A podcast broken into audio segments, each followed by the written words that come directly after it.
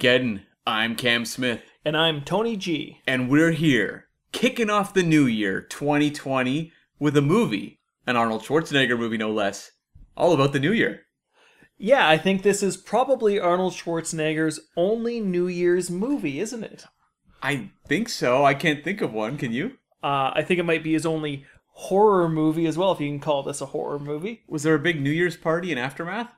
Uh, there wasn't any kind of party in Aftermath, which we've yet to get to, by the That's way. We've right. got to stop referencing Aftermath, lest our listeners have not seen it or listened to us. That's right. But we can now check off End of Days because we have watched it. And I'm excited to dig into this one because it's one that's popped up, I think, quite a bit in conversations over the course of the podcast. But it's always kind of that, like, we'll we'll talk about it later. We'll talk about it later. We never really have discussed our thoughts on it, even though, I mean, it really did for both of us land when we were about 18 years old, which is prime Arnold Schwarzenegger time because we could actually see it in a theater if we went, that is. Well, I did go see it in the So did I. Okay, I didn't want to assume for you. yeah, you know what they say about assume. Yeah, that's right. but yeah, so this was like right in that smack dab perfect period. Tony, you know, you've said you went to see it in theaters, but you know, what were your thoughts and were you like really excited for it at the time? Of course I was. I mean this but this was tail end Arnold, right? Yeah. Like this was coming up to the end of the 90s. He'd released a couple maybe lesser movies from his prime heyday. Uh, right. Yeah, this is just after like um uh, Jingle All the Way and, And Batman and Robin. The Sixth Day. That was like the next year. That's right. So Yeah. it's right in that period uh, where you get kind of the post. I don't know what do we. What's the post period here? The post eraser period. I always call it the post uh, uh, True Lies because that's kind of like the heights. Right. And then it's sort of a coast downwards from there. I like Eraser, as we talked about in the podcast, but it's sort of that coast downwards into kind of like fa- falling star syndrome. You could probably map a pretty nice trajectory from Total Recall to the Sixth Day. You know, maybe some ups and downs, like looking at a Dow Jones stock ticker or something like that. But Not a lot of ups, but there are downs, that's for sure. so, yeah, what were your thoughts when you saw it in theaters back in 1999? I liked it. I thought it was something different. I knew at the time, and I think what has been acknowledged since then, that Arnold's movies were kind of declining in quality. I think he mm-hmm. rounded up this era with what probably collateral damage. Yeah. So I was like, oh, I hope this one's good.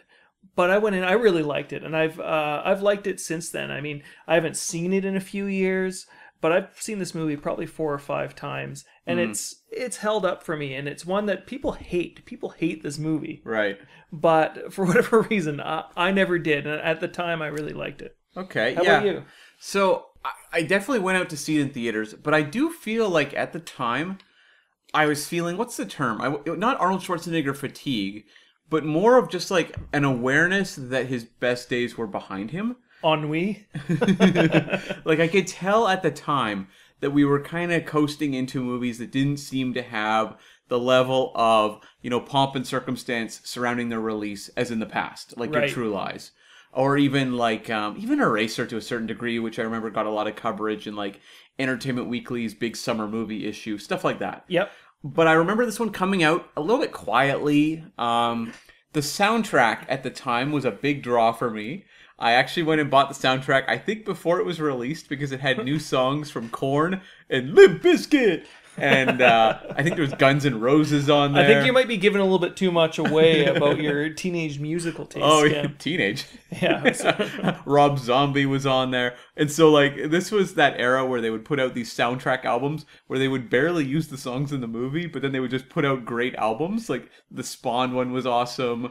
There was a bunch of them. That that is definitely the case here. There's a lot of those songs in here, but there's several scenes where there's like five seconds of the song, and you actually have to squint Yeah. to to uh, to hear them. Yeah, it's really weird. They're so low in the audio mix. It's very weird.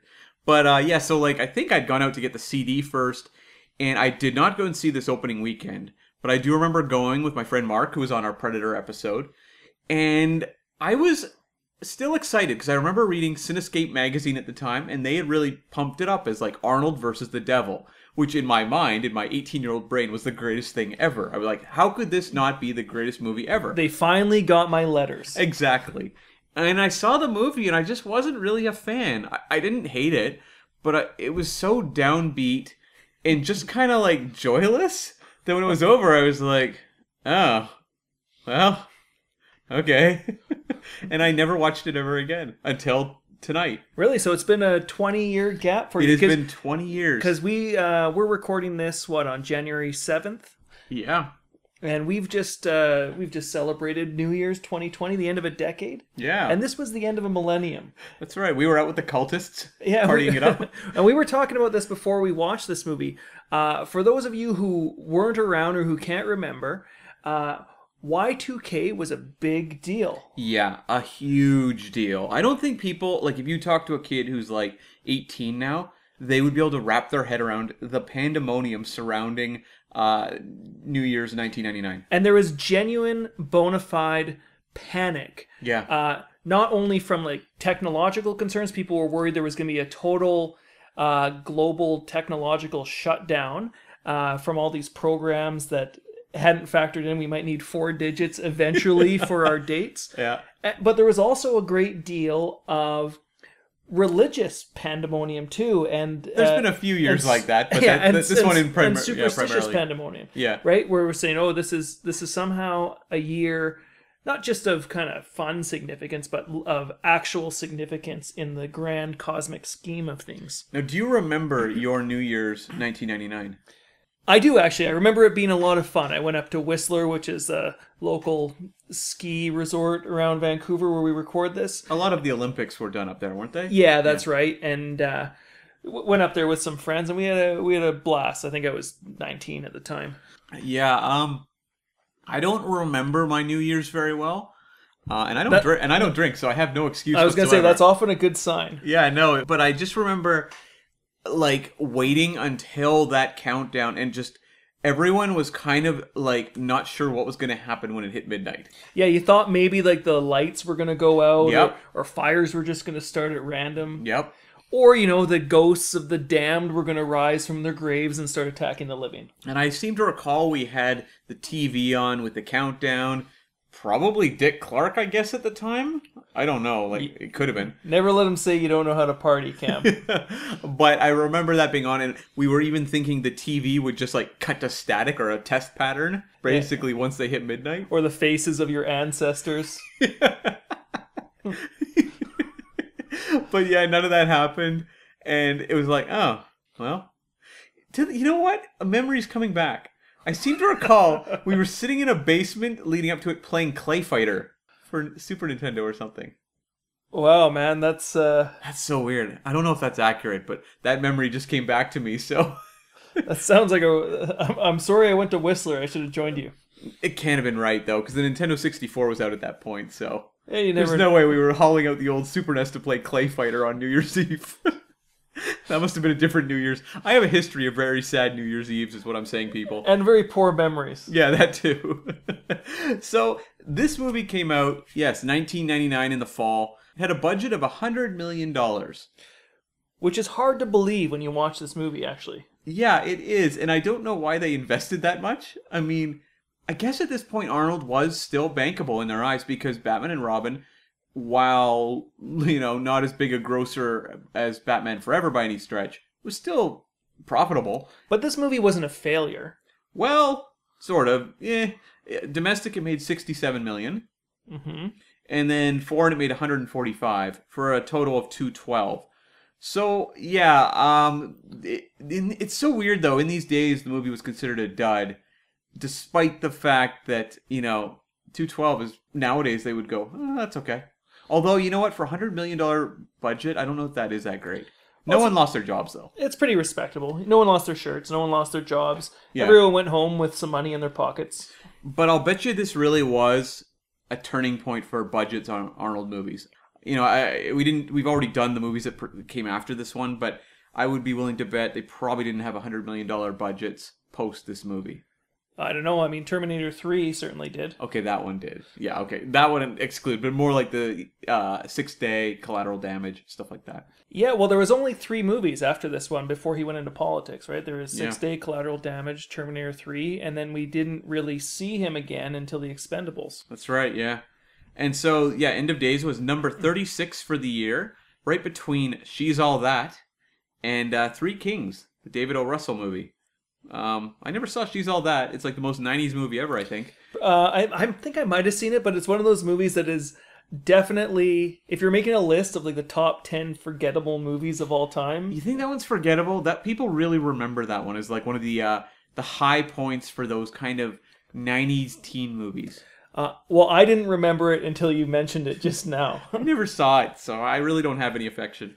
But that year was a pretty big year, really, when you look at the top 10. Number one, you had Star Wars Episode 1 The Phantom Menace. And similarly, for those of you who weren't around or who maybe were not old enough to uh, remember that that was a serious major motion picture event. That was the first Star Wars released after Return of the Jedi. People were lined up for blocks. Was that the biggest motion picture experience of our lives? Possibly. Um, You and I were both alive for the 1989 Batman, which was a big deal, but I didn't see it in theaters. I was too young, so I kind of missed that one. I'm trying to think. Maybe that Star Wars one. Maybe I know Lord of the Rings was a big deal for a lot of people. Yeah. Um, But in terms of pure hype and anticipation, I don't know that anything has hit what Star Wars Episode 1 did at the time. Since. yeah, it's you know maybe uh, Maybe the new Star Wars, Force Awakens or something. I don't know. Maybe uh, Avengers Endgame might have come close. I know that people were pretty amped for that release, but Yeah. uh, put it this way: it's got to be one of the top ten most hyped releases that I can remember. Oh, for sure. Uh, number two was The Sixth Sense, which was a real surprise hit, and the the launch of M. Night Shyamalan. Who also suffered a little bit of a decline after that. Number three was Austin Powers, The Spy Who Shagged Me. You're making me feel old here, Cam. I know, 20 years ago. I think of Austin Powers as like a hip new movie. Yeah, baby. Number four was Toy Story 2. Number five, The Matrix. wow. Yeah. And I remember seeing The Matrix in theaters and being blown away. God, what a time. Uh, number six was Disney's Tarzan, which I think was kind of the last great movie in the Disney Renaissance. Uh, I don't know if I'd call it great. I really love that movie. Number seven was Adam Sandler's Big Daddy. Okay, I was gonna say. So I was like, do we have an entire top ten of movies that are memorable and that are gonna stand the test of time? And it turns out we don't, Number eight was uh, The Mummy, the Brendan Fraser film. which I love. Do you? I'm not a big fan of The Mummy. I would like to revisit it though. Uh, number nine was Runaway Bride. Yeah. Number ten was The Blair Witch Project. oh man, 1999 was huge, wasn't it? There's been actually a lot written, uh, well, this past year in 2019 about how 1999 was perhaps like the last great movie year because it really was like a murderer's row.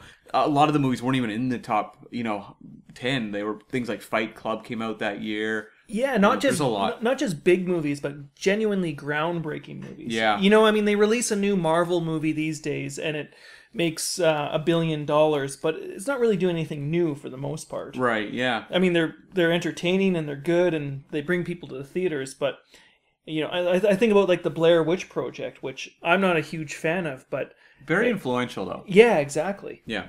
And uh, so some other notables this year at number 12, you had The World Is Not Enough, uh, the third Pierce Brosnan Bond movie.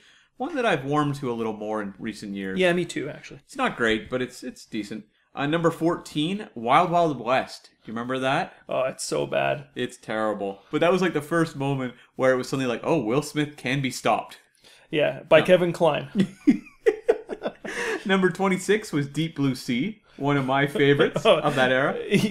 do people like that movie? Because I, I yes, love they it. do. It's gotten a it. real resurgence in more in camp popularity. It's got the best theme song of any movie that I can think of. That's right, LL Cool J.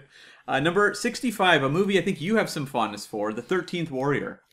Yeah, that was a Michael Crichton, Antonio Banderas. People hate that movie. Yeah. Um, it was actually filmed here in Vancouver. I think, it, and also reshot here in Vancouver. yeah, that about five times. But it, uh, but I mean, as far as uh, barbarian Viking movies go, it, it's hard to argue with it. Sure. Uh, number 111 was The Corruptor with Chow Yun Fat.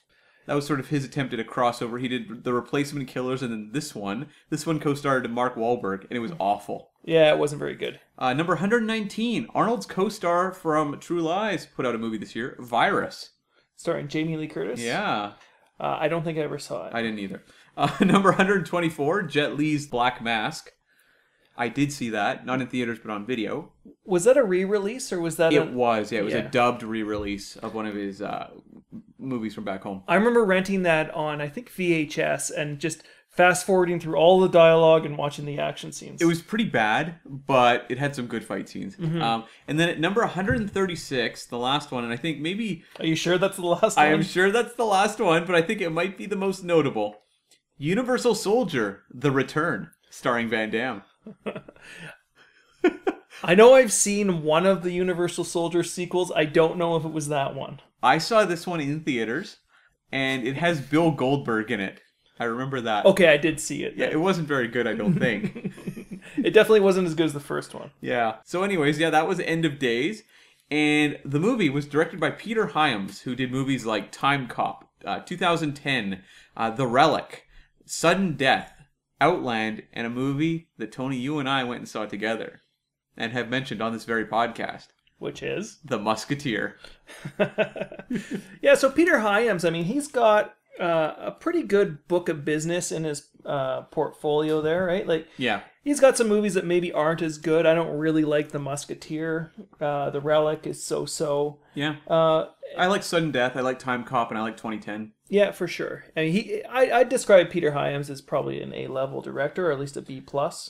I would say like a B plus studio guy. Like he was a reliable studio guy they could always go to. Yeah, fair enough. Um, but uh, it's interesting because there's a lot of question marks about who was offered this movie first. Because Sam Raimi is listed. If you look online, it's going to say Sam Raimi everywhere.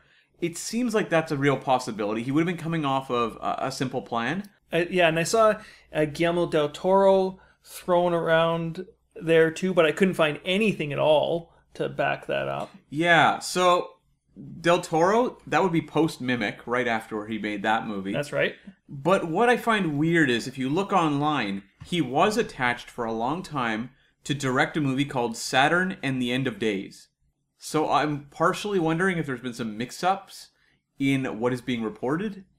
Because the Wikipedia page, Is this an end of days deep fake? well, okay, there's more deep fakes to come. Sam Raimi, I believe, is possible.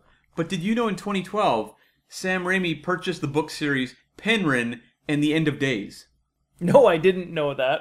So I'm surprised that you know that. I just researched that one before we sat down. So I have real question marks about the ver- the like veracity of this various directors being reported to be attached to this like movie. some some Wikipedia editor somewhere was just like "No, no, no, Sam Raimi. like they googled End end, of of, days director and these things popped up. Right, right. So Never trust the internet, folks. that's right. The Sam Raimi seems the most believable to me, but I've never heard, seen any official source say that these two people were attached to this movie. But we have the same problem not just with the directors, but with the actors who were attached to this as well. Right. Uh, I mean, we watched uh, the, I guess, what do you call it, the featurette or the making of, it's kind of a featurette, kind of a cheap featurette that was and attached the on the DVD. and the writer of this movie, Andrew Marlowe, Yeah. was adamant in that featurette. I wrote this specifically for Arnold Schwarzenegger. Uh, we were able to get him because he had the relationship he had with James Cameron. Yeah. But again, you go online and people are just bandying around all kinds of names. Yeah, well, they say that this movie was written for Tom Cruise, and it's like, okay, I can't find anything official about that online. Like, who comes up with this? So yeah, like because the rumor is that Tom Cruise left to do Magnolia instead. It's like I, I guess, but there's no tr- no like known truth behind this. I don't know. It's lost to the sands of time as far as Hollywood goes, And then Robin Tunney is allegedly a stand-in for Kate Winslet in this case. and also Liv Tyler. yeah, Which there's okay, let's look at this one logically. Liv Tyler, the year before, puts out Armageddon, which is her biggest hit to date. Uh, is she coming off Armageddon to do this movie? I mean, maybe it's a big budget movie, but it seems like kind of a downgrade in roles. I don't know. That one I seems like a question mark to me. Who knows, but man? Kate Winslet, this would have been shortly after Titanic, the phenomenon, and you're telling me she's going to play like the damsel in distress in an Arnold Schwarzenegger movie? I really doubt that because she was doing a lot of independent films at this time. Kate Winslet has pretty amazing taste in projects. Yeah, and no amount of James Cameron's thumb on the scale. They didn't like working together either. No, uh, not really. Although she's working on Avatar too, so right. they've made up. But yeah, so those actress uh, rumors, I don't know. But then another director was allegedly in the mix too, which was Marcus Nispel, who um, was a music video director, and he apparently left over budget and script problems. That one seems possible because he went on to do um, the Texas Chainsaw Massacre remake, the Friday the Thirteenth remake, and Tony, he did two other movies that you and I also have a certain connection over. Number one of those two is Pathfinder, the Karl Urban action movie. What a piece of junk. And number two is the Conan the Barbarian remake. Which we've yet to do. We're going to do that one of these days. That's right. So maybe Marcus Nispel was attached? Who knows? But ultimately, Peter Hyams does the movie, and he was convinced to do it by James Cameron. Yeah, and the funny thing is, if you look at what Arnold Schwarzenegger has had to say since about Peter Hyams' direction of this movie, it's not very complimentary. Oh, really? Yeah, it's quite negative. He says Peter Hyams, he just didn't have the vision to pull this project off, uh, that it didn't come out as well as it maybe could have, and he, he puts a lot of it on the shoulders of Peter Hyams, at least what I've read. But, of course, based on what I've read about this movie, uh, there's a big question mark next to that as well. Sure. I think one other notable fact about this movie was that this was Arnold's first post heart surgery role. And so he Arnold said in his book Total Recall that there was a lot of like financiers and studio people very nervous coming down to the, to the set to watch him do action scenes because they weren't sure he would be up to it. And uh, you know, he showed them wrong. Arnold Schwarzenegger actually has very few interesting things to say about his movies in his book. It's very bizarre. but Tony, this movie was nominated for some awards. Yeah, not very good ones. It was nominated for some blockbuster entertainment awards. It was nominated for favorite actor Arnold Schwarzenegger and favorite supporting actor Kevin Pollak. But now that Blockbuster no longer exists, and then we had the Razzies. Um, the Razzies nominated Arnold for worst actor, and they nominated uh, Gabriel Byrne um, for worst supporting actor, and he shared that nomination with the movie Stigmata, which he was also in. yeah, it was a big devilish year for Gabriel Byrne. Not just a devilish year. The late '90s. I was actually writing a list during the course of watching this movie. You had The Devil's Advocate. You had Spawn. You had The Prophecy. There was a lot of like devil movies in the mid to late '90s. Yeah, there was, I guess. Now that you mention it, Yeah, kind of weird. But uh, it was also nominated for worst uh, was director. it Constantine? Was a no, that's 2000s. okay. Yeah, uh, yeah, worst director for Peter Hyams from the Razzies, and then the Stinkers Awards uh, nominated Arnold for worst actor. Which, having watched this movie now, I mean, whatever you think about this movie, whether you love it or hate it or you're somewhere in the middle, I think that's a little harsh saying that uh, Gabriel Byrne and Arnold Schwarzenegger could be the worst actors out of any movie out there. Well, they didn't win. who, who won those years? I have no idea. I didn't actually look that up, but uh, I'm sure Wild Wild West probably won a lot of them. That's a good bet. Yeah, you know that that's probably fair, right? Like I'm sure Will Smith probably won worst actor, Kevin Kline probably won supporting, Barry Sonnenfeld probably won director. Yeah, I feel like that probably swept them that year. that movie was notorious at the time. It was the Dances with Wolves of bad movies. Do people remember Wild Wild West anymore? Like, is it one that pops up? I feel like Batman and Robin does, but I don't think Wild Wild West does. Well, it, it has a kind of a perennial uh, cycle on cable television. Sure. I feel like there's nothing fun about that movie for people to make fun of anymore. Like Batman and Robin, there's lots. There's lots of quotable lines and everything, but like what do you really bring up about Wild Wild West that people would make fun of? Other than that Kevin Smith story about uh, you know the spider and everything. I don't know. Probably the less said, the better about Wild Wild West. Okay, well let's move on from Wild Wild West and get back to End of Days. Now, Tony, we just finished watching this movie. For some of us, it's been 20 years. What were your thoughts on this movie, revisiting it now? I loved it. Okay. I think it's one of the most fun I've had watching an Arnold Schwarzenegger movie on this podcast. Uh, More I, than more than see Arnold run. a lot more than see Arnold run. I've always had a soft spot in my heart for this movie, and I know people hate this movie. Um, and in a lot of ways, it is kind of a crappy movie. yeah. But I just, I just love seeing Arnold. It's it's such a weird movie. Yeah, Uh, it is. and I actually think this the performances of Schwarzenegger and Gabriel Byrne are fantastic. I think that the direction of Peter Hyams is just totally nuts and off the wall, and it's one of those movies that's really hard to even classify as like what the hell is this? It's is it an action movie? Is it a horror movie? It's like a gothic detective story. Yeah, sort of, yeah, it's all of the above. Yeah, Yeah, and I was not bored for a single second watching this movie. I was, uh, I knew where it was going. It was pretty obvious the whole way along. Sure. But uh, I had a lot of fun watching this. Uh, you probably didn't, based on the number of eye rolls I saw coming out of your side of the. I didn't really eye roll during the course of this. I was quite Well, what, focused what, what, on did, it. what did you think? I don't like this movie. and it's funny because like the thing about End of Days is I like the ideas of it. Like I like that it's this sort of satanic Arnold movie. It has a lot of convoluted bizarre mythology to it. I like that you know Arnold gets to play this is one of his real first tortured characters, wasn't it? It's got to be earlier in the Unless run. count Mr. Freeze. no, that was the audience that was tortured. yeah, right. But um, you know, I, I like seeing Arnold do that sort of thing. I, Gabriel Byrne is great in this movie, and I want to talk more about him later. But like, there's elements I like. But man, this movie is just so dour and grim that when it's over, I'm like, I just don't have any fun with this movie. Like, there's stuff about it that's goofy, but oh man, it's just this weird mix of like yellow brown color palettes, uh, a lot of like night shooting where everything's black with like just the occasional light, like lighting up a face. I don't know, and then like a lot of what you would call, I guess, 1990s video music editing. I don't know. Like to me, it's just I guess the word is like joyless. And I just find that weird because I love movies like The Exorcist, for example, or Rosemary's Baby, which are supernatural thrillers themed on the same sort of thing. And I feel like this one could have been maybe a little more in those directions if it'd been directed better. I don't know what the screenplay's like, but the direction is pretty hacky. Like it feels hacky to me. It's it's not the worst thing we've watched. When we do our ranking Arnold movies, this one's not going to be at the bottom for me. I don't know. It's more interesting than say like a Collateral Damage. I don't dislike it for being you know like just like junk or whatever. I find it more frustrating and just kind of a slog. I don't know if that makes sense. Yeah, well, I think about other movies, like the way you're describing this movie is a lot like the way you described Sabotage, which nobody saw. This is better than Sabotage. Right. Well, Sabotage had a similar thing. If, if anything, it might have been a little bit better directed Yeah. by uh, David Ayer.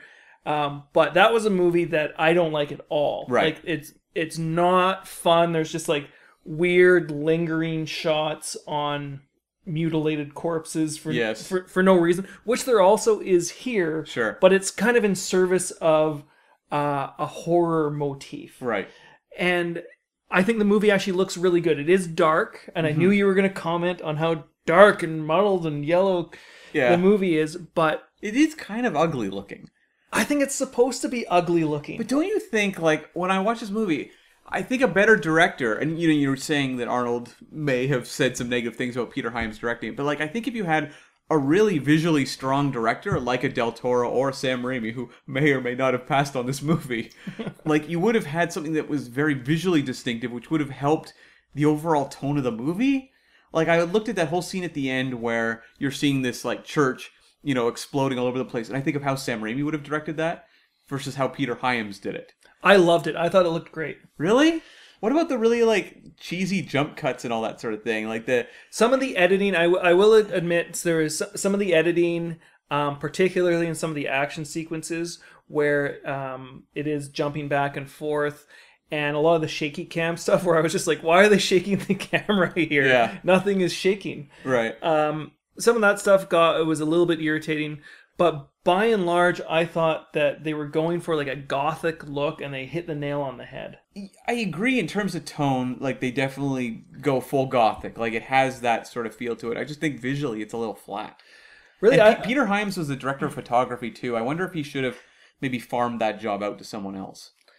Well, it's hard to say. I know that uh, David Ticotin was assistant director on this. I just want to throw that out there. David Ticotin has worked with Schwarzenegger on a lot of stuff. He worked with him on The Last Stand, on Collateral Damage, All the hits. uh, Eraser, Junior, True Lies, and Last Action Hero. But I thought the most interesting thing about David Ticotin, I don't know how much he was involved in the actual direction here, He would have probably done a lot of the action stuff. yeah, he- is he's the brother of Rachel Ticotin, who was the co-star in Total Recall. That's a pretty mind blowing connection. Thanks. That's that's my like Arnie Armageddon trivia fact for the day, and I, was, Yeah. I was hoping to surprise you because you know like the the six degrees of Rachel Ticotin. Of course.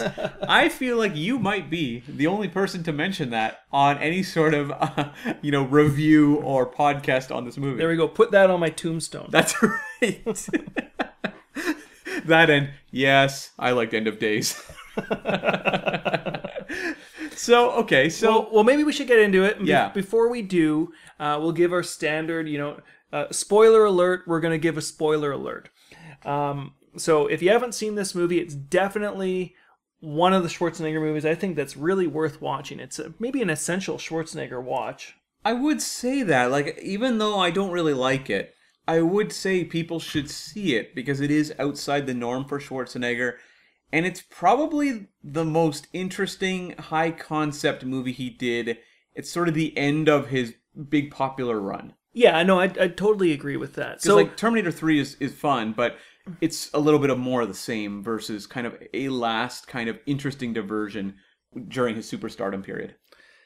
yeah. So if you haven't seen it, or if you haven't seen it in a while, um, and you're listening to us, you know, put us on pause, go out, uh, give it a watch, and and come back to us. We'll be waiting Yes, we will. because we will spoil the movie. Yes, and I let's get to that. Now Tony, before we start spoiling it though, what's this movie about? Well, this movie is about a uh, security expert, Jericho Crane, played by Arnold Schwarzenegger, who's having a bit of a depressive spell after the loss of his wife and child. Yeah. and he finds himself protecting uh, a young woman named Christine, a little bit on the nose there, played by Robin Tunney, who is prophesized to give birth to the Antichrist. And he needs to protect her from the various forces that are after her and also, you know, prevent the quote unquote end of days. Right. Yes, and it this movie does have an interesting like cast. There's a lot of fun supporting actors in this movie. Uh, on top of like Gabriel Byrne as the devil, like Kevin Pollak as his partner, not the devil's partner, uh, Arnold Schwarzenegger's partner. Well, event- eventually, as the yeah, devil's that's true. partner. That's true. CCH Pounder as a detective. Also, eventually, the devil's partner. Also, um, Derrick O'Connor, who was the um, the like uh, tall henchman in Lethal Weapon Two. Oh, really? Yeah, was the priest in this, Thomas Aquinas. You also have Miriam Margolyes as Christine's like stepmom, and Udo Fos- Kier. foster mom, I guess. I guess so, yeah. And then Udo Kier as her, I don't know, priest. Counselor, I guess. I don't know, help, But- helper of some sort. Yeah, the, the you know the guy as Udo Kier is wont to do comes on screen and is you know presented as a good guy, but you immediately know he's not. Oh yeah, yeah. You you've also got Hector. Uh, you. Hector Salamanca. Yeah, you've also got Hector Sal- Salamanca. Uh, Mark Margolis, the actor who played him on Breaking Bad, shows up as the Pope. And also Rod Steiger as a priest here. I mean, this is a pretty packed cast. Yeah, no kidding. I mean, Schwarzenegger is surrounded by really A-list actors in this movie. In this very, like, even just like looking at it, it's kind of like very B movie material. But they got an A list supporting cast in this thing. Yeah, and maybe that's one of the reasons why I like this movie so much. Like, you take a look at Rod Steiger's character. He plays like this priest who wants to help uh, Christine, Sort of. sort of. I don't really know what he's doing. But if you were to take his lines and just put them on a page and give them to some uh, hack off the street, it would be a pretty boring character. But because it's Rod Steiger, he just makes that character awesome. Yeah, and the Udo Kier character, who's, you know, very much in bed with the devil. I mean, this guy could have been a total generic, like, performance. and it's Udo Kier, so it's really weird. He shows up a couple scenes, and he does very like odd things, and you're like, "This is perfect." I, this is, seems like footage of Udo Kier just on a weekend, not Yeah. even in a movie. That's what Udo Kier does for fun. I totally believe that he's like doing, you know, rituals where he cuts open snakes and pours the blood on babies. Like that seems like a normal weekend for Udo Kier. yeah, no kidding. The little baptism of rattlesnake blood. Yeah, sure, that's the norm. Hey, Udo, come on over.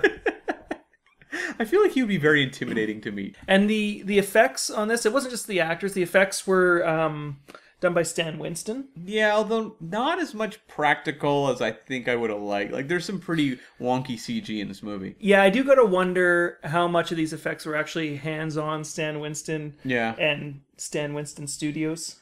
Yeah, well, I mean, there's like a beast at the end that was probably a Stan Winston physical creation, but it's been augmented with CG. And when I say augmented with CG, I should say augmented with 1999 CG. De-augmented. Yeah, exactly. Yeah, you kind of have to suspend disbelief on some of the CG fire as well. This is pre Lord of the Rings CG fire, and a lot of it looks pretty bad. But it's still better than Firestorm Fire. Am I right? I don't don't knock Firestorm. That was Howie Long's greatest motion picture. Action went long. but yeah, like uh, you know, in terms of effects, though, it is largely forgivable. Like it's a little wonky, but you know what? This is two years after Spawn, and that one had like way worse instances of CG. Yeah, no, absolutely And you know, a few years after Mortal Kombat, which was also horrible. a little wonky in the old CG department. I love that movie; it's a lot of fun. I will go to bat for Mortal Kombat any day, any day of the week. But uh, I'll rewatch it one of these days because I Yeah. hate Mortal Kombat, really, and you're always defending it, so I'll, I'll give it a chance. it's very much a product of the 90s but um you know so what did you like like for the hook for this movie like did it really grab you right off the bat this whole like silly prophecy and the baby disappearing in the birthing room I thought it was awesome. The opening of this movie is uh, Vatican 1979, which Yeah. is, every location and date in this movie is just emblazoned on the bottom of the screen, just in case you couldn't figure it out. it burned itself into my TVs forever now i'm gonna watch any movie and that'll be on the bottom at this point there's so many graphics in this movie That's right, and it has a priest or a cardinal or you know some religious figure looking out the window and seeing a shooting star over top of the moon. right and he panics and he goes into uh, what I can only describe as a prophecy briefcase, which is full of like kind of scrolls and bad silverware. right And he opens up one of these cylinders and rolls it out, and lo and behold, is um, an 8th century monk's drawing of that same shooting star over top of the moon Yes. as it looks out of the, out, out that window yes uh, and he decides uh, to go inform the Pope, Hector Salamanca, yeah that uh, yes, indeed, the child will be born today. And then you cut to a childbirth scene and Udo Kier cutting open a rattlesnake and dumping the blood onto a baby. Like, like what a what a great opening! I was hooked. it's very pulpy. Like I cannot say anything bad about the the setup because it's really pulpy stuff. I liked it too. Um, this movie should have also been called like "Bad Things Happen in Basements." Because there's a lot of scenes where characters like go into a basement and they're doing like these forbidden rituals that are really disturbing. I had to wonder though, the room they take that baby to in the hospital, what is that room used for most of the time? Um weighing vegetables there seemed to be like a lot of scales hanging out of the ceiling and stuff like that Yeah. I, I also like in the opening like right off the bat the star they establish and it's kind of a, a tired old trope in a lot of these types of movies like the dark vatican Right. Yeah. um, that there's conflict in the vatican and different people have different ideas about you know do we need to do evil to prevent evil Yeah, it's always very gloomy looking. It looks like the most depressing place in the world to be. Versus like you watched like the movie that's just on Netflix recently, The Two Popes, and it's very like bright daylight in there. Everyone seems pretty happy. everyone's eating pizza yeah, exactly. they actually are. i know Yeah. Oh, you watched it? Uh, no, I haven't. I Oh. just heard Anthony Hopkins eats pizza as the Pope. He does. It's a good movie.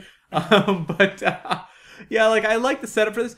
I, the you know setup of the Arnold character is interesting too. Of this tortured dude who's you know sitting on a, the couch with a gun to his head when we first meet him. Very lethal weapon. and is going to blow his brains out, but for the knock on the door by Kevin Pollak. And I just love the look on Schwarzenegger's face when he's his suicide is interrupted. Yeah, Uh, he just looks like kind of annoyed and disappointed. yeah, Um, you know, and then he kind of picks himself up and goes ahead and makes probably the most disgusting smoothie in motion picture history, like a pizza crust, some alcohol, uh, some Chinese food.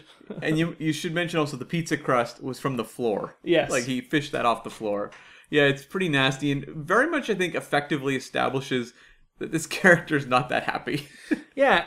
And then they also the way they introduce Satan as Gabriel Byrne, who's um, you know, he's this character that um well Schwarzenegger's assigned to protect as part of the security detail, but before that they have him sitting in a restaurant eating dinner yep. and then uh, there's a, a gas explosion of some kind or an explosion and the i guess the satanic ghost comes out and possesses him in a very fun gabriel Byrne kind of way Yeah. in the men's washroom of this restaurant He's very slick in this movie. Just like slick and suave. and he comes out with that that disgusting smirk on his face Yeah. and he um, grabs the breast of his dinner companion and basically crams his tongue down her throat as Yeah. as her date looks on and then walks out of the restaurant as it explodes like Yeah. it was a good entry for satan I agree. It's a definitely very strong way to set up that this is the devil. Over the top and like just sin like pouring down the screen. It's it's pretty great. I I gotta ask you because I know you're not a big fan of this movie. Mm. How do you think Gabriel Byrne as Satan compares to like um, Al Pacino. Al Pacino as the as the Satan? He's Because they're very- quieter. they're He's a lot quieter. They're very similar kind of satanic characters. They are. I mean, I have to believe that this version of Satan in End of Days was at least somewhat inspired by John Milton in The Devil's Advocate. Because it definitely feels like kind of a playful spin on that. yeah, there's a bunch of different places where he's having these um, conversations with Schwarzenegger, especially these very Faustian dialogues Yeah. that um, I, I think are just awesome. Yeah, yeah. No, I, I like the, you know, the kind of the slick business suit look. It totally works, especially for an action movie like this. Yeah, so everyone's introduced. We we find out that it's three days to the new millennium. Christine, the on the nose named baby, is born Yeah. uh, to bear the Antichrist, Yeah. and on we go, following Arnold Schwarzenegger into uh, a very bizarre helicopter chase. This is insane. Like, I don't even know what to make of Arnold Schwarzenegger's job in this movie. he works for, like, the Stryker security firm or something, who protects, in this case, the banker that is now the devil. He's was assigned to protect, I guess, the original banker um, before he was possessed by, by Gabriel Byrne's devil character. But, I mean, like, this security firm seems incredibly well funded and have complete free reign of the whole city of New York. yeah, they can do whatever they want. They can take evidence. Yeah. Uh, the um, police lieutenant or the officer, who whatever she is, the investigator who investigates every single crime in the city of New York and somehow seems to have a relationship with Schwarzenegger and Kevin Pollak, uh, Detective Marge. Yeah, and gives them like all like the evidence and everything, all the information they need. Yeah, played by CCH Pounder. But I mean, like they have Schwarzenegger hanging from a chopper, chasing a sniper around, swinging around the city, like glasses falling, guns are like firing everywhere. That's fine. Don't worry, it's the Striker Force. and then going ahead and stealing evidence from the scene of the Yeah, crime. yeah, it's crazy. It's really crazy, and I almost wonder if it's this. It's moments like this that make me wonder if this was written for someone else, because it feels like this really odd fit of these over the top, absurd Arnold action scenes with this very like moody, like gothic melodrama. It's it's kind of a weird fit. I loved it. I thought I was like, it's not often that you can see a movie that has these kind of mis- mishmashes. Like, No, that is true. you know, it's hard for me to think of another movie that has stuff like this because it is in these situations an action movie. It's just that he happens to be chasing a tongueless sniper priest. Yeah, I mean, I guess Constantine is more consistent in its tone than what this is, really. Yeah, and his um in the movie Constantine, I mean his weapons tend to be r- related to what he's dealing with. As opposed to this, where it's like grenade launchers. Helicopters. yeah, yeah. And, and same goes for like Hellboy too. Yes, like yeah, same with Hellboy. Yeah. Um, but yeah, like you know, the whole like mystery of this with Arnold tracking down um, the- Robin Tunney's character, it feels very jumpy. Like it does not feel like a very smoothly laid out mystery story. Like I know it kind of wants to do a little bit of film noir, kind of a detective story, Yeah. but it's A gumshoe with Satan kind of thing. yeah, but it's not the world's greatest detective story. Uh, It's not the best. I'll I'll acknowledge that. Don't you think though, like in an alternate version of the script, he would have been a PI? It seems like that would make more sense than this like a multi-million dollar security firm. Yeah, I, there is absolutely no reason for having him as a member of a security force instead of a hard-boiled cop. Yeah, yeah, like a former cop who's now a PI. He's kind of a disgrace of the department, and gets on the trail of this sort of cult story. Like you can totally see that. Yeah, not working basically for the same organization he was working for in True Lies. I think we have to have a conversation with Andrew W. Marlowe and ask him who really this movie was intended for, and whether he was just being polite when he said it was for Schwarzenegger. Yeah, and then we go we go from this bizarre helicopter chase scene uh, into the into the train tunnel, and ultimately this. Uh, and this priest tells him a few things. Oh, you don't know what's going on. You know, end of days. Blah blah blah. How many times do you think they say end of days in this movie? Um, I didn't count. It's a lot. It's like a drinking game. What do you think was more, them saying "end of days" in this movie, or them making cold jokes in Batman and Robin? Oh, I think Batman and Robin wins that one. it's got it, For sure. or loses, as the case may be. um, so, anyways, it's they discover oh, this priest is feeding him some goods. Turns out he had his tongue cut out. That's weird. Uh, Yeah, and then they go and they investigate this uh, priest's house, and turns out he lives in the creepiest house It's like of all time. like the dude from Seven would look at this house and be like, "Too creepy for me." Yeah. It's weird. And why is there a cat in the fridge? Well, why is the guy's tongue in a jar? I don't know. It's like this priest. I don't think is a serial killer, so it's a really weird place for him to live. Yeah, they say, well, why would he cut out his tongue so he can't say things to anyone? They don't really explain why he would want to not say something to someone. And why is he locking cats in the fridge? Yeah, and if he's cutting his tongue out, why hang on to it? Why I not don't just know. throw it away? I got a lot of questions about this priest. But anyways, his house sure is creepy, which I think is what they were going for. Yeah, I, I think they succeeded. Like the art director was having a ball, just Yeah, like he- splashing it with like false feces. Yeah, he's just like, oh, this house belongs to a Satan fighting priest. We might as well uh, s- staple gun some magazine pictures on the wall and then scrape their eyes out. Maybe with a leftover set from like the Bone Collector. yeah, I know exactly. yeah, and so they discover a few things, and I think what you probably aptly described is not the best constructed detective narrative, yeah, but it takes them looking for this girl who we now meet, Robin Tunney.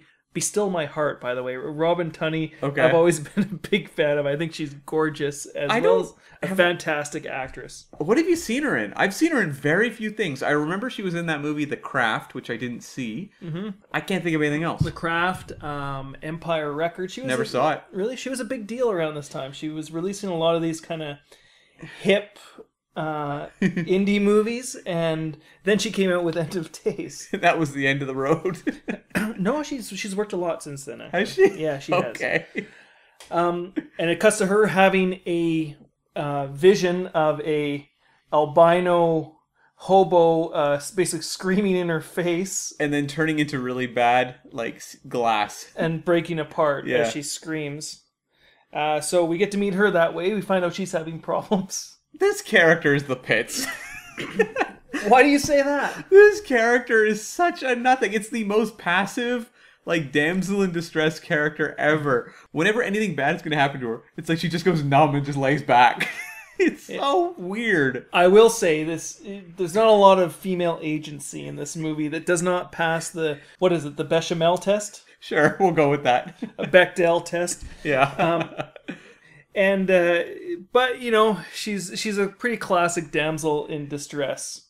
it's definitely feels like kind of the uh the the waning days for this type of female lead. And it, like i have a real question now whether this movie would even exist in this form now because the idea of this woman's like the entire threat of the movie is that the devil is basically going to rape this woman and impregnate her.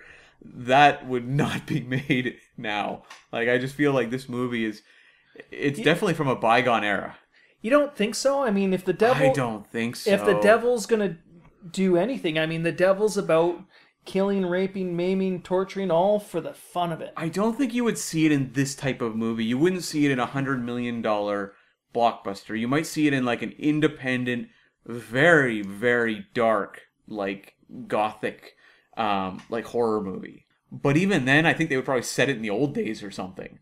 I have a hard time buying that they would do that in a modern day setting. Well, we'll see. Time will tell. Yeah, we'll see. but no, like uh, it's definitely a very gothic, old timey kind of setup involving her character in the devil. I mean, it is the you know the conflict that's been waging for two thousand years. So why not? But um, yeah, like I, I would have liked a little more of I don't know. I guess maybe inventiveness or I don't know, just maybe smarts behind the storytelling here because we're kind of getting the devil is basically the Terminator. We're basically getting the Terminator movie. Pretty, a pretty smug Terminator. It is totally like the Terminator. Oh my god, I'm really like piecing it together now in my head. It's like the unstoppable killing machine. Arnold is like kind of like the tortured dude who's kind of like the Reese who has to protect the Sarah Connor. Only Robin Tunney has nothing on Linda Hamilton in the kind of the the tough girl category. no, definitely not. Uh, what I will say is we do get to see Schwarzenegger pick up a music box, which reminds him of his wife and daughter. How many times has that happened? yeah. You know, if you're ever in a movie, characters out there, um, don't pick up a music box because it will make you cry, or at least in Schwarzenegger's case, try to cry. yeah, we've talked on the podcast a lot about how many times Arnold cries on camera. I don't know that this one counts. He definitely kind of like It, to- winces it and totally counts. He does it twice at least. he doesn't tear up though. That's because he can't. that has more to do with his range as an actor and less to do with whether or not he's supposed to be crying. Right. He's totally crying in that scene. Yeah. what did you think of like the setting of this movie? Like, is New York a good location for all this Yeah, madness? it was fantastic. I don't know that it was employed to the best of its ability though. I don't know if they actually shot that much in New York though. Well, they did a lot better than what they do in a lot of movies, right? Is where they uh, say, "Okay, here we are in New York," and they, yeah. uh, you know, have some stock footage of the Statue of Liberty, and Sure. then cut to a soundstage in Vancouver, right. Yeah. Yeah. Yeah. Or like footage of the big park there. Central Park. Yeah, Central Park. I was totally blanking in that moment. I was thinking I had Grand Central Station in my head, and then I was like, no, that's the train station. So I can't remember the name of the park, so just say park. But thanks for exposing me there. Big park. Big park. Um, we talked enough about that park in um, Hercules Goes Bananas. Yeah, and but I mean, this movie, like, what it does though is it takes so it's I think it establishes all these elements and all these characters really well, and then it, it doesn't leave any of them hanging. It like escalates them throughout the movie because you know we then we pretty quickly get back to Robin Tunney and showing that oh she's actually living with her foster mother who's the nurse who abducted her from the hospital Yeah. um, you know the the the Vatican hit squad or the Vatican Knights that we saw in 1979 they come in pretty quickly Yeah. what i will say and, and going more to your comments about female agency we, we get one of the most needless and gratuitous uh, topless scenes from robin tunney who basically just comes into a room takes her shirt off and then ends scene It's, it's weird. it's kind of weird yeah. um, definitely, definitely closing out the '90s. Yeah, and we have Gabriel Byrne just kind of ratcheting up how evil he is, make, Yeah. making a skater get hit by a bus. And It's moments like that though. Okay, yeah, that's a good one because he's wearing a sh- uh, the, the the skater dude's wearing a shirt that says what does it say? Something like the devil rules or Satan something. rules. Satan rules. Yeah, and Gabriel Byrne says like nice shirt, and the guy just tells him to f off or whatever. And then Gabriel Byrne has the guy get hit by a bus or whatever, and then he just goes nice shirt.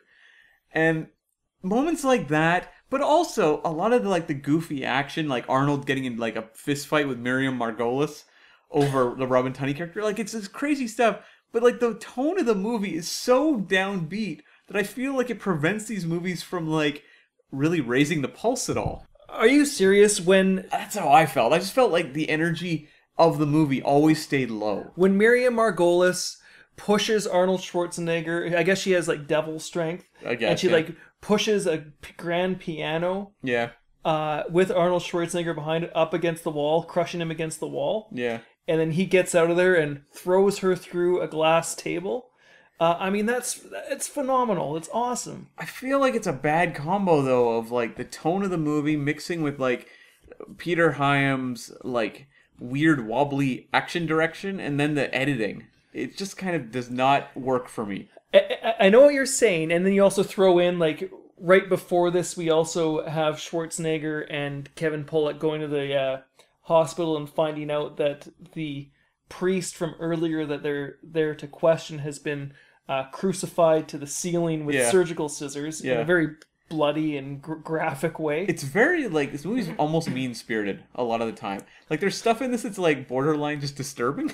well, that's because it's the devil. They're trying to just. It is. They're really trying to just it's this weird clash though of like you want to have this really really bleak devil stuff straight out of the exorcist really but then like you've got arnold hanging from a cable swinging around under a chopper I don't know. Maybe it's just me. I I, I know what you're saying. i completely understand though why this works for you like believe me i will back on this podcast and in the future as well like other movies that are complete messes of tone that somehow work for me so believe me i'm not like browbeating you for like not digging this one you or, know, for, or for digging this one like you think about just um like what did you think about because we're right about that point in the movie where Gabriel Byrne, uh, I guess Udo Kier is the head priest. yeah And he shows up at his house and he's enjoying dinner with his wife and daughter. yeah And he wa- he's like everything's ready. Uh, we've prepared everything for you. yeah And he just walks in. And he's like, "Is this your daughter? And is this your wife?" Yeah, and then the three-way sex scene between Where all the bodies are melding together in kind of a weird T1000 CG orgy.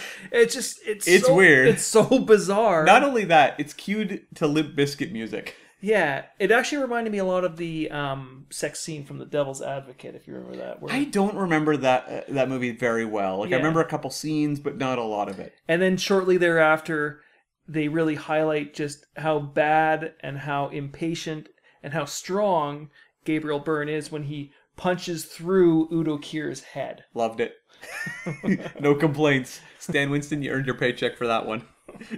Yeah, so I mean that's what I like about this movie is despite the inconsistencies of tone, it mm-hmm. keeps doubling down on these different tonal aspects, I guess. Right, right. where the action keeps getting more and more big, the explosions get bigger, the guns get bigger, the deaths get more gruesome, the devil gets meaner, and just the the peril amps up and kind of this all framed in this cheesy gothic detective story that I just think is fantastic. Just thinking now, have we ever on this podcast covered an Arnold movie with like big action set pieces in a movie that's very downbeat and very kind of morose? Maybe sabotage. Yeah, that's the only one that really pops into my mind, but I also feel like that one's very tonally consistent and that it's always grim and bleak.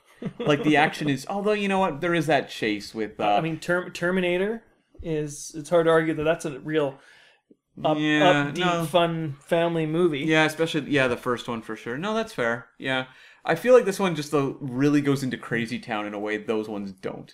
I don't know. This, this one troubles me. Well, we we soon get Arnold Schwarzenegger and Kevin Pollak there.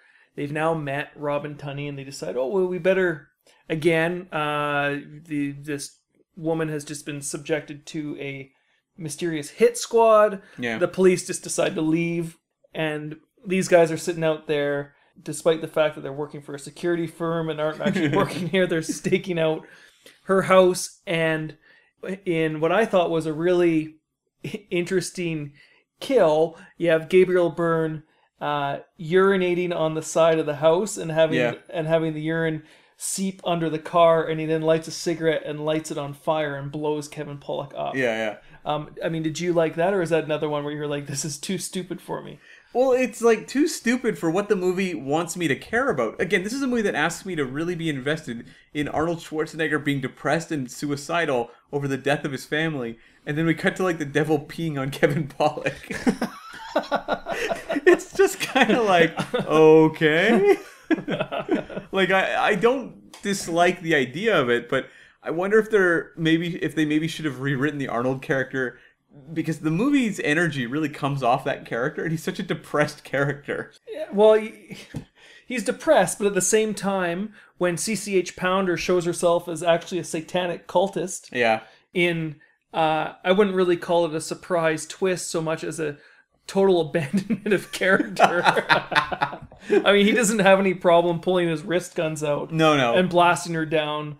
Uh, in the, the way he would blast down any other character in any of his other movies. it's kind of like a movie that wants to have its cake and eat it too. Like I think it does. it does. Oh, I, I think it. It's like we want to be like a serious supernatural thriller with a tortured character, but also we want to do all the Arnold stuff. yeah, it's like a wedding cake for a funeral. it would almost not surprise me if none of these like absurd action moments were in the script and the studio was like uh excuse us we paid you a hundred million dollars this better have arnold action in it Yeah, Arnold's getting twenty five million dollars for this picture. This is actually what his payday was on this. okay yeah And so, you, know, I, I respect your first cut, Mr. Hyams, but here's a couple grenade launchers. yeah You better go make this happen. Although that i say that but then um the writer andrew marlowe wrote air force one which was a big action movie so you know that's kind of his territory he also wrote hollow man the paul verhoeven movie which disappointed me greatly when i saw it so he's definitely not Is that Kevin Bacon? Uh, yes, it is. Yes. Yeah, yeah. And El- Elizabeth Shue. Yes. Um, but uh, he's definitely not a visionary when it comes to like moody character pieces. He's definitely the kind of the pulpy action kind of guy. So maybe that all was there. Maybe I'm just incorrect, but it, it feels like that. It doesn't feel organic. But we also, I mean, what Marlowe did do as well is we've also got some pretty good lines, and this is why, Well, he- the man that created the show Castle, so he knows how to write a quippy line. yeah, and not just quippy, but also weird. You know, we've got that Yeah.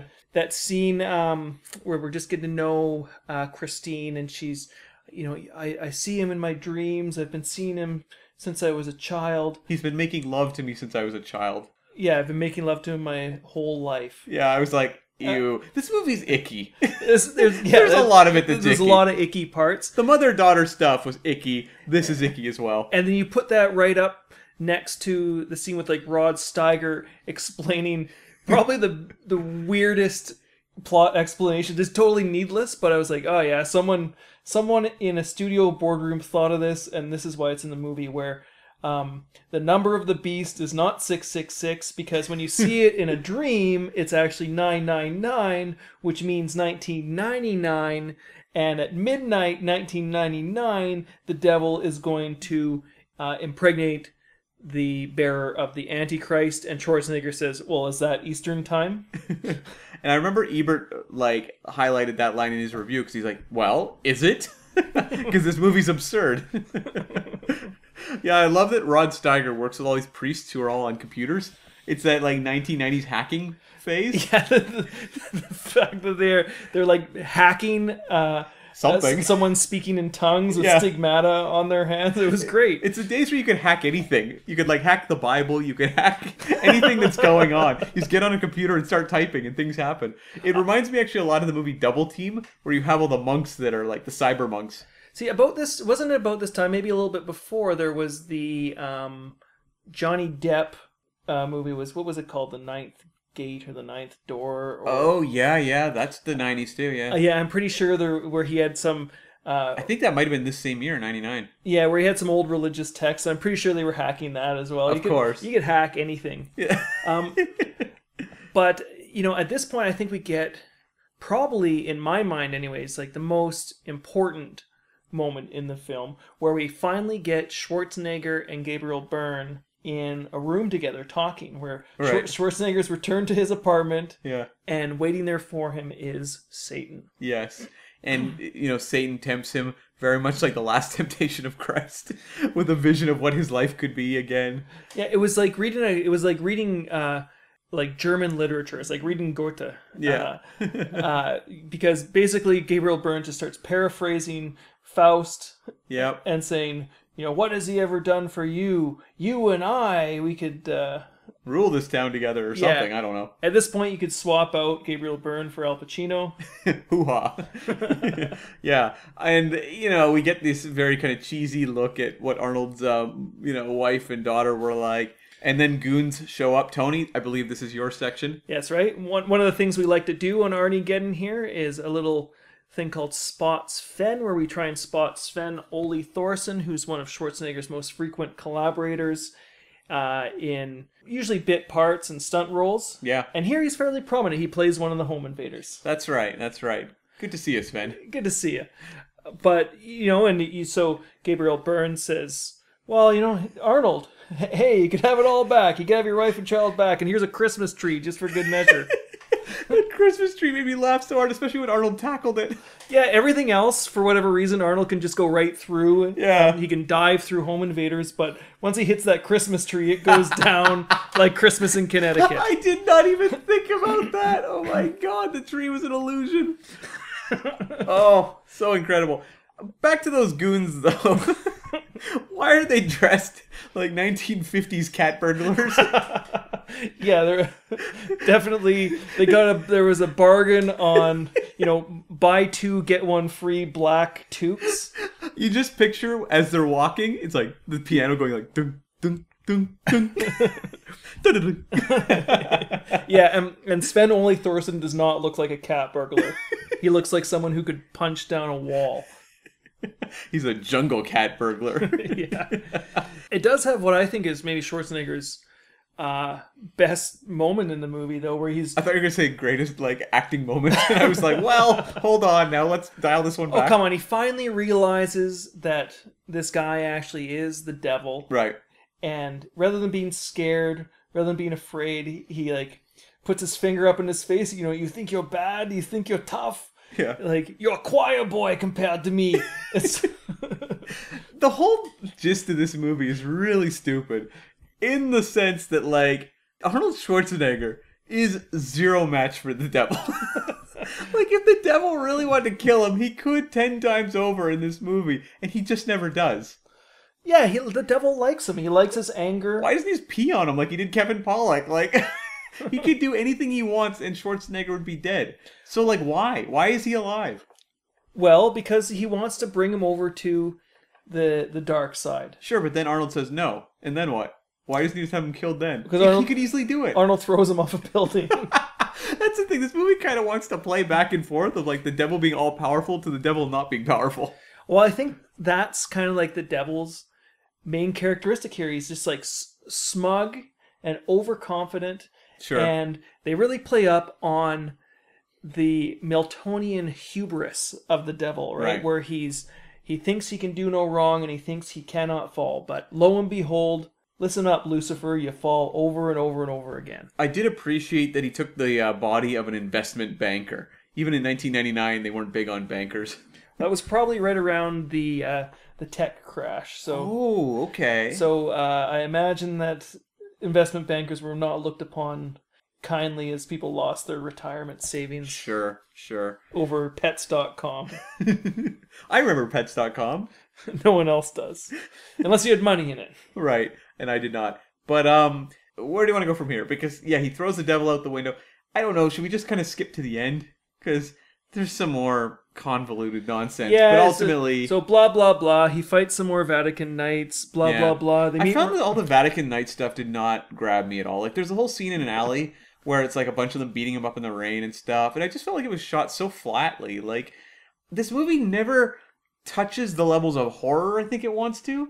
really, and again, I feel like it doesn't. And again, I I liked it. I don't know why all of these satanic cultists were carrying flashlights. You could always see them in the background, Yeah. just you know, and they're by their lights. And no matter wh- whether they were walking or standing still or running, they were always the same distance behind. Right. But I thought it was really cool when Schwarzenegger's character basically got into a brawl with like a hundred satanic cultists. I, I mean, Are you big on like satanic cultist type stories, like movies and stuff like that? uh, just my autobiography. but is that something that like perks you up when it's kind of like because you've talked about how you're big into like mage exploitation stuff? Is like that sort of cultist stuff appealing to you in movies? it doesn't hurt. I find it's usually used in like slasher movies Yeah. or just OG horror movies. You know what I mean? Right. And those aren't my kind of movies. I get really scared at horror movies. Right. But I do like it in in these kinds of movies, which is um, action with a horror tinge. I don't know that I've really been drawn to kind of the pulpier versions of it, the ones that are just kind of like, I guess, this. Because yeah, I said off the top, I you know Rosemary's Baby, I really love, and The Exorcist, I'm a huge fan of. But I mean, like those are kind of like the you know A level pedigree stuff. I don't know that there's a lot of middle of the road kind of material like this that grabs me. Like I was, I never saw Stigmata, the movie that came out this year, or you know, just a lot of those I movies. mean, it was very similar in a lot of probably ways. a lot of those types of movies don't really appeal to me much. What about so the maybe more that's part of the action-oriented problem, ones? What like Hellboy or Constantine? Or, Uh, or you know, I like the two Hellboys. Didn't like Constantine. Yeah, and the, the, I did not like the new Hellboy. the new Hellboy. The new with- Hellboy. Uh, you know, I'll have my worst movies of the year list up fairly soon. You can find that at camvsmith.com. Hellboy definitely made that list. The new one. It's terrible. It wasn't great, Holy smokes, what a disaster. especially compared to the first two. Oh yeah, yeah. I, I really like the first two, especially the second one. But what we were saying, we're gonna skip to the end, so maybe we'll do the fast forwards. Uh, fight some cultists. He goes and he rearms himself at this security firm, which, uh, you know, apparently is allowed to have grenade launchers and, uh, It's bizarre. It makes no sense. yeah, you know, We should actually mention that we skipped over just one moment I want to mention, and that is, I believe, Arnold's second ever crucifixion on screen. what was the first one? Conan the Barbarian. Oh, right, of course, where he, he eats a vulture. Yeah, yeah. So there we go. Number two. Now, are you sure this is his second? Are you missing one? Because we've done this before where he cries. We've done it before where he sings. Well, it's been a while. Is this while- only the second time that he's been been a while since I've watched Junior. we'll, we'll find out. so yeah, let's get to the end there. Uh, yeah, so anyways, they rearm. There's a big gun battle at the church, which I thought was really awesome. You thought was really horrible. Yeah, it's just flat. Like it's not horrible because it's shot competently. It just does not. I just didn't find it that entertaining at all. I thought the scene of like the pews blowing over and the stained glass all all coming down. and- All I can think of was how Sam Raimi would have done that. It would have been amazing. It would have. Have you seen Drag Me to Hell? yeah, Yeah, like you remember the scene in the seance? yeah, It would have been something like that. It would have been crazy. maybe. But I thought it looked good here too. Okay. It had a Peter Hyams feel instead of a Sam. It definitely Raimi had a. Peter Hyams feel. I agree. we can agree on that. So anyway, and once again, they find themselves down in the train tunnels below New York City, which happens a lot in this movie, probably because it's dark. It happens a lot in a lot of these movies, like action movies. Yeah, I don't know um, how easy it is to just run around on train tracks in New York. I, I got to imagine it's a little bit harder than they make it out here. Probably. But they wind up there, um, and ultimately they end up. Uh, the train conductor gets killed. They, Yeah. they break the train apart. There's a train crash. Arnold shoots the devil with a grenade launcher and basically decimates his human form, which I don't know that that makes sense because we've seen the devil survive insane things so far, but for some reason this like rips him in half. Well, he got the really big bullets from the. But does the human body matter at this point, or does can the devil like do whatever he wants with it? Like, can he just form it out of like will, mental will? You're asking the wrong guy, Cam. I agree that they did establish that the devil can heal himself Yeah, from he's, he's walking through fire in this movie all the time. but and- apparently a train crash yeah, will destroy his human form. He decides to abandon it anyways as they escape up to this church that has the big stained glass explosion. And then we get Jericho realizing that maybe he should have faith. sure, And yeah. And uh, he throws the grenade launcher aside, or the um, what would you call it, the high caliber rifle, or whatever Yeah. it is, aside, which I think is probably a bad idea. I think you can probably fight with both faith and a machine gun. Yeah, I would have to imagine there's some action heroes that have in the past. Yeah, and we get to see this. We get to see Satan made flesh in the. So I got one. Con Air. Nicolas Cage fought with faith and firearms. Very good. There we go. There's there's one to fill in there. And ultimately, Satan. We get to see Arnold. I thought this was really cool too. Uh, the devil decides to possess a new body, Mm-hmm. Jericho Crane, Yeah. uh, and we get to see Arnold Schwarzenegger playing Satan. Yeah, which I would have liked a few more like glimmers of kind of evil in him. He looked a little blank. not exactly the seductive qualities of Gabriel Byrne. Me- meanwhile, we get the most bizarre countdown clock in motion picture history of just random shots of Times Square with like three minutes to midnight Yeah. uh, uh, underneath the Did you bottom see of the the screen. part where they had like the big? It's not like a balloon character, but I'll just call it a balloon character because I don't know what it was. But it looked like it was like God. Like a puppet. yeah, it was Yeah, like a yeah. puppet of God. Yeah. What a weird thing for the Times Square crowd to be waving around on New Year's. Because there was no other puppet around. It was No, just there this was one thing. Just the one. It was very strange. Yeah, But- so I thought it was really weird though. Arnold basically grabs Robin Tunney and like throws her on a, I don't know, whatever it is, slab, and then she's just kind of like laying there, and he's just like ripping clothes off, and she's just like, oh well. Oh, she's not. Oh well, she says you can fight it, Jericho, and he does. He fights it. Why is this woman not like clawing at his eyes and running? But could- because she is down to mere like two or three minutes until the stroke of midnight when all this plan is going to She end. doesn't know that. Was she wearing a watch? Did you see a watch? She was there when the priests were talking. I guess that's true. You But- know, she kind of has an idea roughly of what the time is. Anyways- she gets away from this dude for like three more minutes. This plan is over. Anyways, it's consistent with her character. She's very passive. that is very true. Uh, but she- Borderline catatonic. yeah, but she says, "Oh, you can fight it," and he he does with his will and his faith. He fights Satan and throws himself through the air onto a very dangerous and sharp sword to have. Yeah, that seems like a real hazard to have in, in your a, church. in a church that's being held by a by a statue. yeah. Um, It's a good shot though. I like the the image of Arnold on that sword. It looks cool. there you have it. Yeah. Um, but there you go. He dies. He impales himself on a sword. Satan leaves his body in uh, a geyser of fire, and he gets to see. And Robin Tunney, Christine, also gets to see his wife and child uh, made flesh in front of him as he redeems himself Sure. Through his faith and through his bravery. Meanwhile, poor Kevin Pollak goes to hell. Well, that's not established. Uh, it seems like it. Eh, maybe. Seems like it. But yeah, I guess that that's the end of End of Days. So, you know, it's definitely a wacky movie, as you can tell. I, I think it's one that, you know, you said, you know, people hate this movie. You go to Rotten Tomatoes, it's pretty low. It's like 11% right now. Something really bad. Is it that low? It's that low. Yeah, and it's like 33 on Metacritic. It's like, right up there with like Babylon AD and other action stinkers. Yikes. But you know, you go online and you will see articles. There was a couple I saw really around New Year's this year, uh, I guess 20 year celebrations, talking about this movie as maybe being underrated. So there, it definitely appeals to certain tastes. So, like, it's definitely a movie that, while it was not worth maybe the $100 million investment, it did have a certain crowd it played to. I guess that crowd is me. Hey! I'm I'm in that 11%. I I would give this movie a positive review. I think it's it's awesome. How many times have I said nice things about Double Team?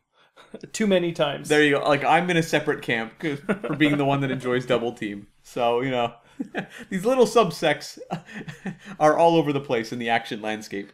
So, I mean, we've come to the end of the movie. Do you have any final thoughts or anything that you want to add or anything we didn't touch on, Cam? I guess the one thing, just a, a plot point I want to just bring up that I'm still not sure 100% makes sense. Was it the priest or something that had on his body it said like Christ in New York or Christ in York? And then they somehow extrapolate Christine York from that? I'm not sure that makes any sense. The letters, there's missing letters if you come up with the like the transition between that to Christine York. There's only one missing letter. Yeah, but what about that one letter? Does it not matter? It probably got lost in translation somewhere. Yeah, uh, it was right up there with you know. 1999 is actually 666. It was Yeah. it was one of those kind of silly things that they threw in there, but they didn't spend a lot of time on it. They didn't dwell on it. I agree with you. It's pretty silly. It's very absurd. But I guess this isn't a movie that really supports nitpicking. It's kind of like you go on the journey or you don't. Yeah, and I was on for the journey. I Sure. I had a first class ticket on this movie. So, what are your final thoughts on this one? Uh, this movie is uh, for me a definite recommend. Uh, it's it's so much fun. I think it's I think it's awesome. It's fantastic.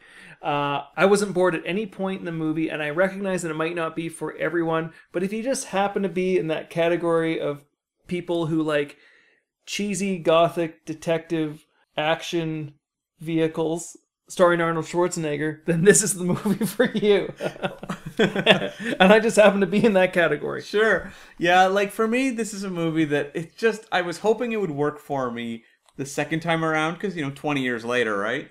But, and, and some have. Some of the movies we revisited Yeah, for have sure. suddenly popped for me the second time. Have been like, oh, this is actually more fun than I remembered. This one, it just did not work for me. I just kind of find it too dour, too kind of miserable to, to watch. But at the same time, I would recommend people watch it to decide for themselves because it is weird. It offers things no other Arnold movie does. And so, like, if it hits for you, you might find something really fun to, you know, rewatch and enjoy. Me, I'm not in that camp. And I suspect that there's others who are with me on that one as well. You're probably right. Yeah.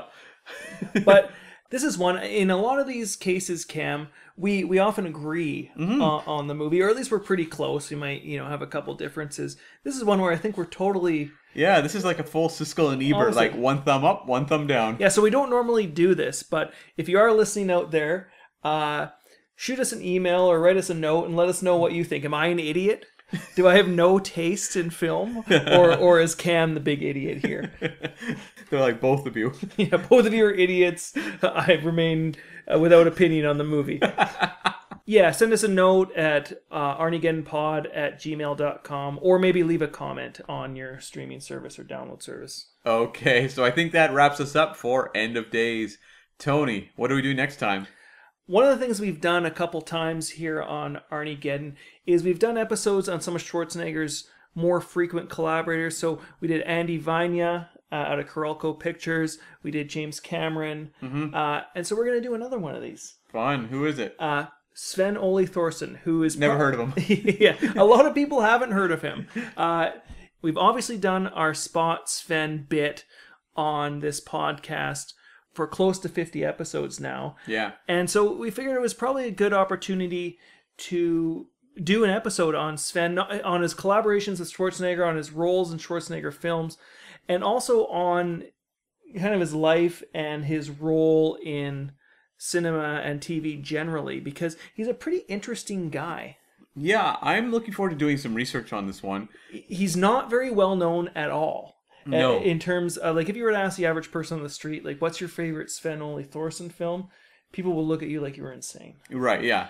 Yeah, just blank stares all around. Yeah, but he's a very well-known guy, I think, in Hollywood, mm-hmm. and obviously has he's more collaborations with Arnold Schwarzenegger than anyone else. So it would be a shame in our collaborators episode if we didn't do one on him. Looking forward to it. Okay, you can, of course, as Tony mentioned earlier, reach us at arniegeddonpod at gmail.com or on Twitter at arniegeddonpod. You can also leave reviews for us wherever you get your podcasts. Help raise us up the ranks of these various listings. Five would be nice, but frankly, we'll take a four. right. We're tired of being 999. We want to be 666. Yeah, that's right. um, you can find me on Twitter at Cam V as in Vatican Party Smith. You can find me, Tony G, that's Tony, like the name, G, like the letter, at arniegeddon.com. You're also free to download us direct from the source at www.arniegeddon.com. Okay, we'll be back with frequent collaborator Sven Ole Thorsen.